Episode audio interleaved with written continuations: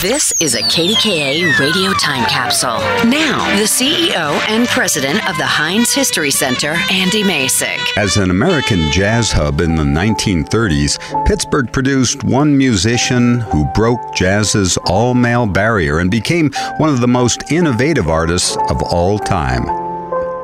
Raised in East Liberty, Mary Lou Williams taught herself to play the piano at a young age and helped to support her large family by playing at local events. By age seven, Mary Lou began performing publicly and became a professional musician in her teens. Popular in Pittsburgh's club scene, Williams played piano with some of the nation's most notable bands as they passed through the city.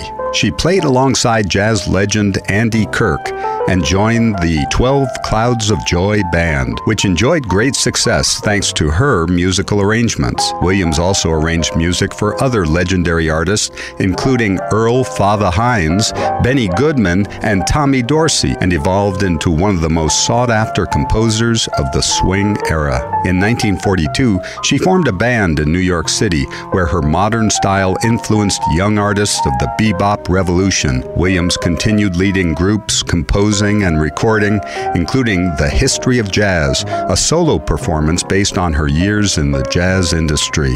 Mary Lou Williams passed away in 1981, but she left behind a legacy that continues to influence the music world today and makes Pittsburgh proud.